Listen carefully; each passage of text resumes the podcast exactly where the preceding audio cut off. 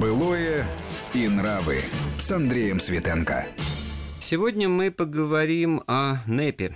Новая экономическая политика, понятие, оно, так сказать, для советской истории такое очень твердое и устойчивое с точки зрения социальных аспектов, там, политических обстоятельств его введения, упразднения, в общем-то, все изучено и говорено. А вот в масштабе таком или преломлении житейском жизни, бытовой, изменения нравов, и как это, в общем, отчасти напрашивается даже уже сразу, так сказать, надежда на то, что что-то такое здесь похожее на то, что происходит сейчас. Интересно будет в этом убедиться, так это или не так. Мы поговорим на эту тему с гостем нашим сегодняшним, доктором исторических наук, профессором Игорем Орловым. Игорь Борисович, приветствую вас. Здравствуйте. И, ну вот действительно, что сразу вспоминается? НЭП, значит, шаг вперед и два назад, в ритме вальса, вынужденное отступление, в общем-то, через них. Хочу. Вот потом поколение советских людей учили этот период как какое-то вынужденное отступление, да? Но при этом не скрывалось, что как раз отступление было вызвано необходимостью воссоздать какие-то основы нормальной жизни. Ну, появились продукты, там, строго говоря, от экстремизма первых революционных лет, это экстремы с военным коммунизмом, тотальным обобществлением и прочим, прочим отказались, но Но была ли ситуация тогда воспринята вот общественным сознанием так, что, ну, в общем, прошла революция, и бог с ней, так сказать, закончилась вот какие-то, так сказать, на долгие, на относительно долгие времена установилось что-то новое, и тогда получается, что просто в жизни, в нравах начали возрождаться э, дореволюционные какие-то основания, да?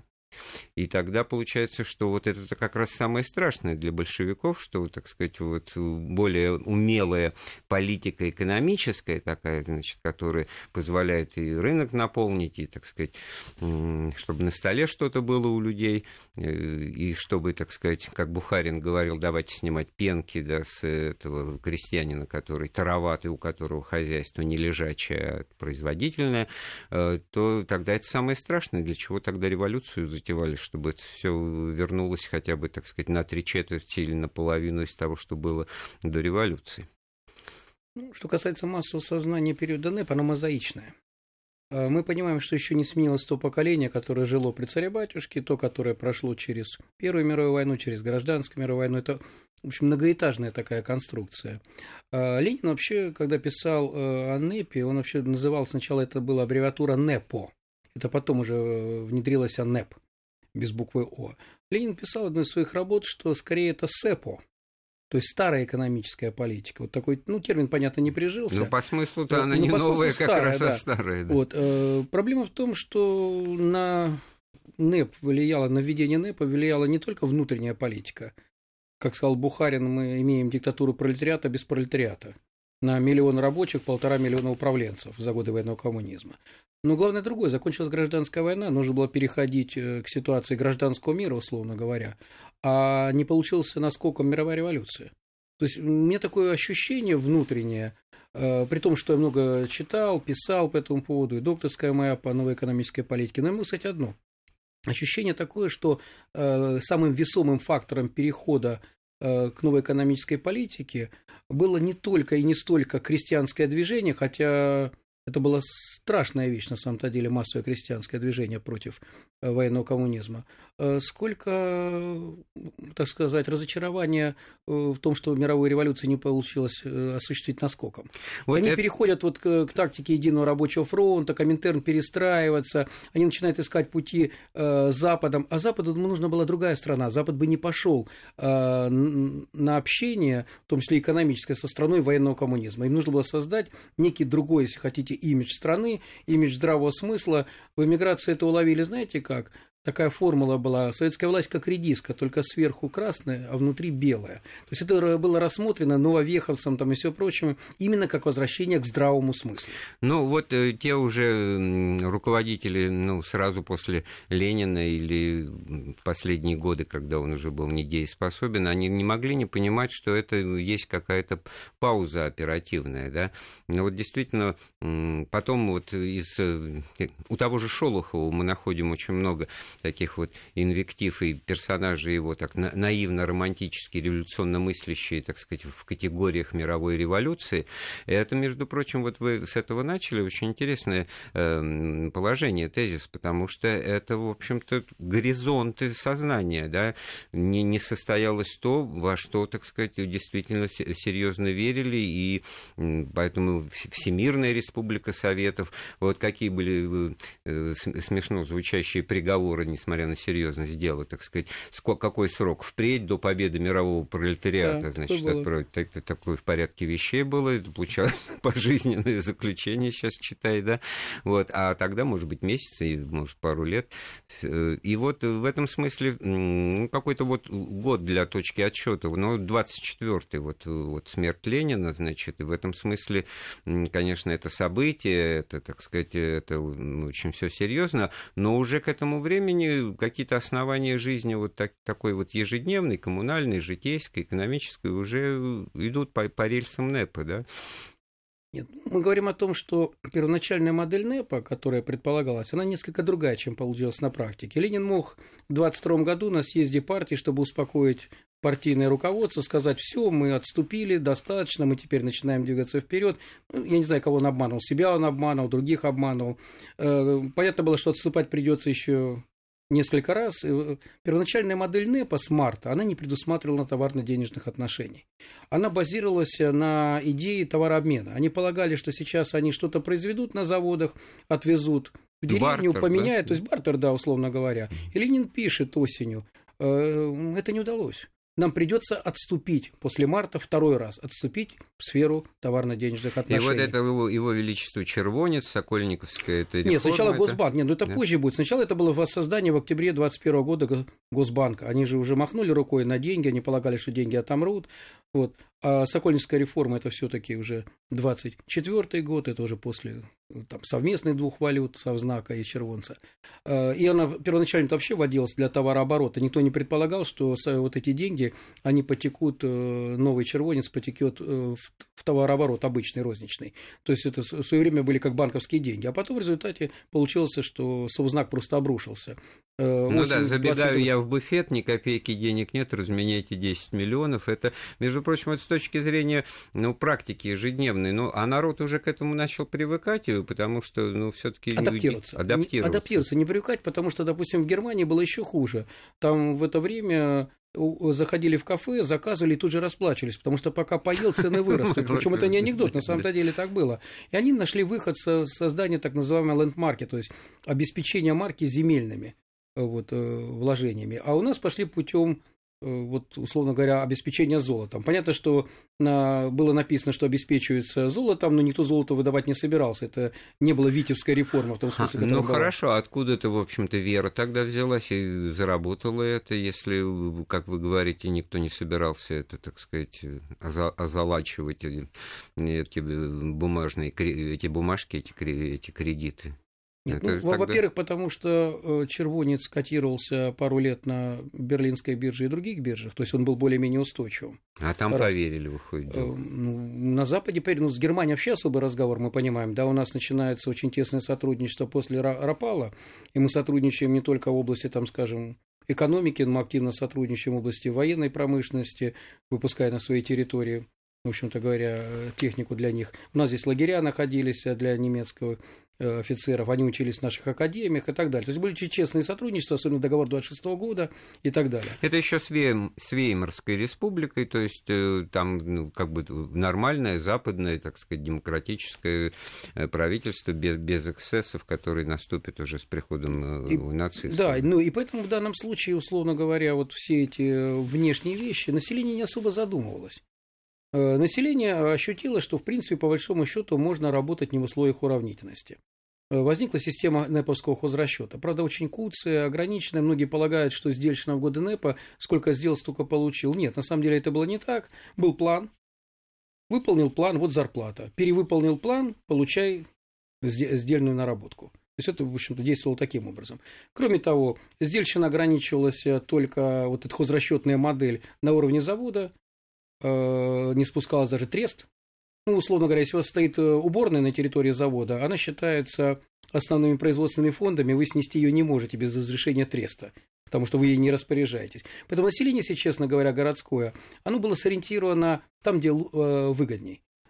Частный сектор, он Вот я создавал... готовил как раз вопрос о том, как появился частный сектор, и насколько, в общем-то, выбор такой индивидуальный, ну, горожанина, человека, который, так сказать, собирается, вот ему выпало жить в это время, и он должен, как бы, так сказать, правильный выбор для себя сделать. Он все-таки портфелю, портфелю, как дед щукарь, так сказать, ищет. Это, ну, это, это преступление да? в партию, да. да. Так, так. А с другой стороны, если у него есть голова на плечах, он специалист, то можно было бы какое-то свое дело открыть, или же все-таки магистральный путь — это, так сказать, социалистическое предприятие, завод, ну, там. Фабрика. Модель очень любопытная. Ленин в конце своей жизни там пишет о том, что социализм — это уже небольшая фабрика, а это кооперация. Ну, понятно, к этому уже особо никто не прислушался, может быть, кроме Бухарина.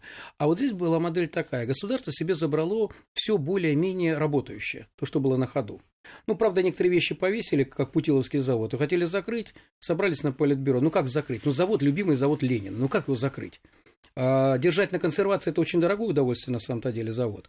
Но, тем не менее, государство себе забрало оборонку, государство забрало себе все крупные предприятия тяжелой индустрии, забрало крупные предприятия легкой индустрии, оптовую торговлю, внешнюю торговлю. Ну, командные высоты. Командные высоты в экономике, да, так называемые. А все, что осталось, это или частично возвращалось старым хозяевам, или сдавалось в аренду, или в концессию иностранцам. Вот про концессии отдельная тема, а что касается масштабов вот того возвращения старым владельцам, ну, это просто реставрация капитализма, это что же, это сдача позиций, вы иначе тут не, не выявишь один шаг вперед, два назад. Ну да, да в двадцать пятом году комиссия ЦК специально занималась, точнее, комиссия даже Оргбюро ЦК более высокого уровня, занималась со случаем массовых самоубийств в комсомольской партийной среде. Вынесли решение вполне нейтральное о том, что, ну, устали просто товарищи после гражданской войны сейчас, а на самом-то деле очень многие, даже видные большевики с дореволюционным стажем, э, покончили с собой из-за вот этой вещи. Это Зачем делали революцию? Это выстрел там у Нилина, по-моему. Это... Ну, Гадюка знаменитая, когда, наоборот, перестреляла... жителей коммуналки. Это уже вот ближе к теме, значит, нравов, потому что получается, что вот это столкновение, значит, сознания такого революционного, ну, человек действительно участвовал, активно воевал, там, перекоп брал и так далее, возвращается так, так или иначе в какую-то уже мирную жизнь в городе, где он живет, и видит, что там за, за что боролись. Да? На место попов сидят, многие пишут во власть.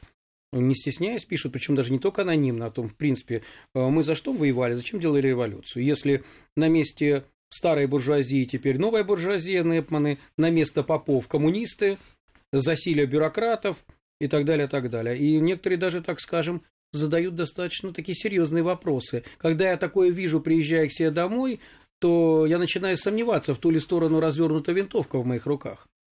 То есть, ну, условно говоря, это такой, скажем, мелкий шантаж власти. Есть люди, которые пишут о том, что вот я вернулся, безработный сейчас, а безработных было много, я воевал, что мне делать? Два выбора: или с моста в реку, или идти в банду, в бандиты. Помогите мне, иначе я буду делать между этими двумя выборами. То есть, на самом-то деле, очень серьезная ситуация. Очень много людей вернулись после гражданской войны в ожидании постов. Кто-то из них сделал карьеру, да, кто-то не сделал карьеру, кто-то оказался совершенно на обочине. Есть письма в фонде Ленина, называется там «Письма сумасшедших Ленина». На самом деле, просто так в свое время назывался этот фонд. Там очень много антисоветских писем, которые, понятно, в советской системе записывали как письма сумасшедших. Много нецензурной лексики в адрес советской власти. И заметьте, что очень многие из них — это как раз которые те воевали за советскую власть. Это, в общем-то, не буржуазия, там, не вчерашние жандармерия, там, это именно те, которые прошли революцию. Разочарованные, получается. А, наверное, не было ни одного очарованного слоя. Если честно говорить, то НЭПом были недовольны все. НЭПаны, потому что они находились в ситуации совершенно правовой неустойчивости. Они не понимали, что будет дальше. Отсюда вот этот знаменитый нэповский угар. Не было ни одного крупного нэпмана, который бы не сидел. Вот не было ни одного крупного нэпмана с миллионными капиталами, который бы хоть немножко не посидел годы НЭПа. Были недовольны, понятно, рабочие, которые, причем даже больше те, которые работали не на нэпманов, а на государственных предприятиях. Вот. Что зарплата была меньше, условия, может, получше труда, но бюрократия большая. Были недовольны партийцы тем, что отступили назад. Были недовольны в деревне кулаки, на которых началось наступление отнюдь не в конце двадцатых годов, были недовольны бедняки.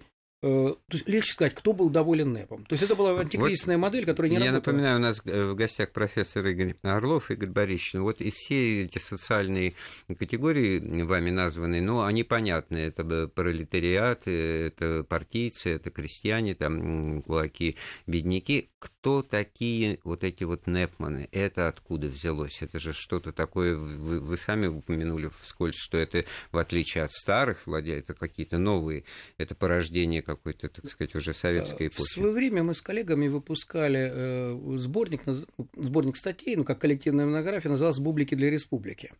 И вот одна из статей, посвященная этому, была попытки понять социальный состав НЭПманов. Сколько из них, условно говоря, до революции занимались, сколько из них пришли новые, сколько из них были бывшие красноармейцы. Я могу сказать одно, там очень сложная палитра. Бывшие, бывшие шли в бизнес, но у них была своя этика. Они старались идти в тот бизнес, который традиционно у них был. То есть это или торговля, или какое-то производство небольшое. А новые НЭПманы, они шли туда, где можно было наварить по-быстрому деньги. Это открытые пивные. В основном, так как не запрещалось открывать около проходных заводов, поэтому как только зарплата была, женщины приходили, становились стеной вместе с детьми, с плакатами «Папа, отдай получку маме, не пропей» и так далее, и так далее. Вот. Это была перепродажа. Это хорошие картинки именно нравов, да, да вот как потом раз НЭПовских. Да, очень многие директора заводов организовывали, особенно в двадцать втором году, так называемый период разбазаривания промышленности, организовывали липовые фирмы на своих родственников. И, чтобы платить зарплату рабочим, не только для этого, перепродавали. Склады были забиты, продукция была никому не нужна, потому что существовали в это время ножницы цен, в общем, и затоваривание было промышленными продуктами. В рассрочку тоже было не очень выгодно, хотя такие программы были, продавать крестьянам в рассрочку все это оборудование, там, технику, сельскохозяйственное орудие.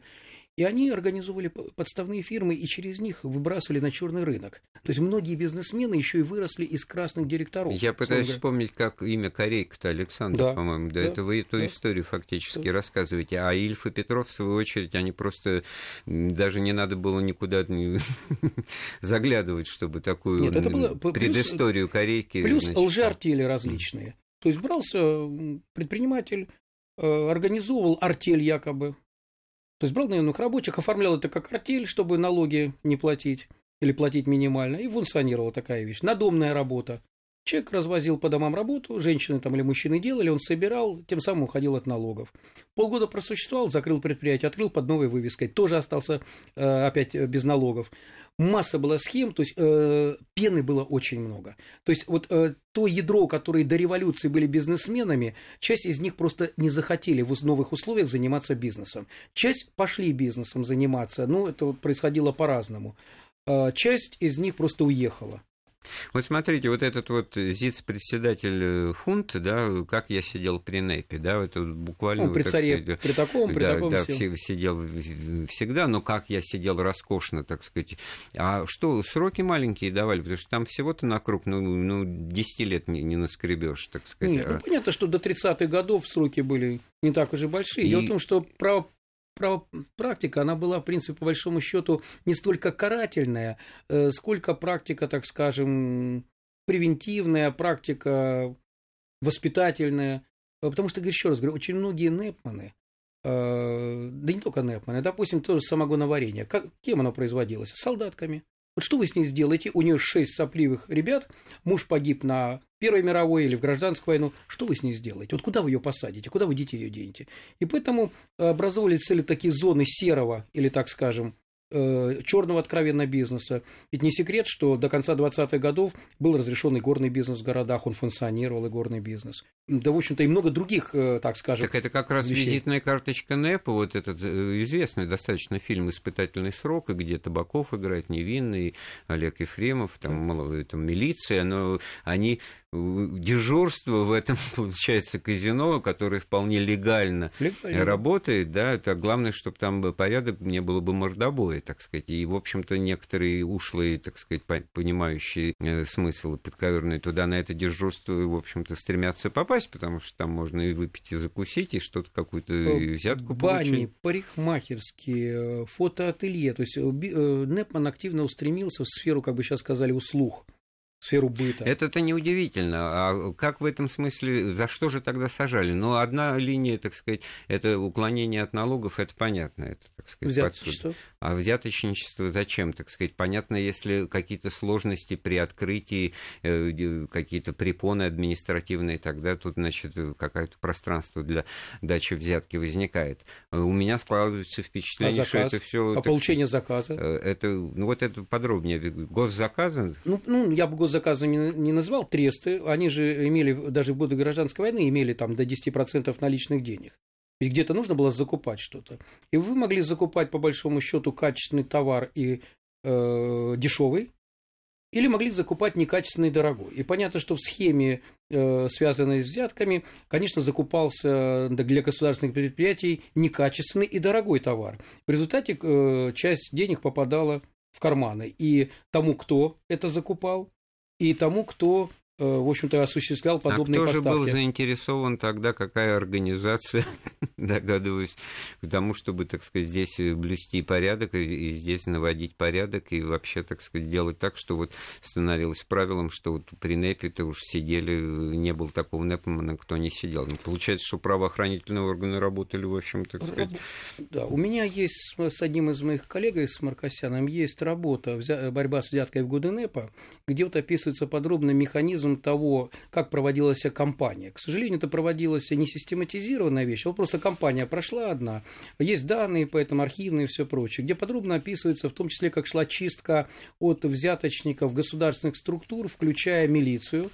Дело в том, что в этот период, в начале двадцатых годов, уголовный розыск находился отдельной структурой был. Он УГРО. Не... Да. Да, УГРО. И поэтому вот если смотреть по тому, кто был как замазан, в меньшей степени были замазаны как раз чекисты в этом.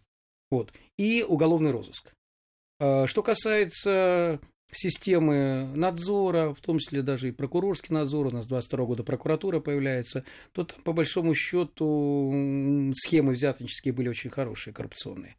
И даже по судьям есть данные, вот мы в книге приводим данные и по судьям, по арестованным, и по чистке мест заключения взяточничества, и по чистке фининспекции, и продра... налоговых органов и так далее. Ну, то есть, условно говоря, это была очень питательная большая среда. А там среда. Старых кадров не просматривалось и дореволюционных в судебных и прокурорских инстанциях-то? Нет, они там были, просто мы не ставили целью для того, чтобы понять, условно говоря, вот насколько там был удельный вес. То есть, цель была показать вот эту кампанию по борьбе со взяточничеством, показать, как это функционировал механизм на разных уровнях, потому что были еще созданы же общественные институты борьбы со взяткой, население активно включалось. Очень много взяток было в сфере, допустим, железнодорожного транспорта, очень много. Билеты, схемы покупки билетов, потому что проблемы были с проездом и так далее, то есть там очень много взяточничества. Очень много взяточничества было у контролеров, которые сажали, условно говоря, проверяли тех, кто сел, зайцев и так далее. То есть там на любом уровне э, существовало в Москве, допустим, даже знали прекрасно, сколько нужно, э, если ты проехал на трамвае без билета, тебя поймал милиционер, сколько нужно дать на месте милиционеру, чтобы он тебя не доставил в отделение. Вот эта вот картинка обрушения нравов, которая, ну, совершенно логично, если трезво глядеть на историю, возникает после вот всей этой смуты революционной, гражданской войны, то в этом смысле -то откуда бы взяться вот такому честному обывательскому поведению даже вот в мелочах, когда речь идет о, так сказать, о проезде в городском транспорте, когда... Дело, дело не в нечестности. Дело в том, что в годы военного коммунизма транспорт был бесплатный.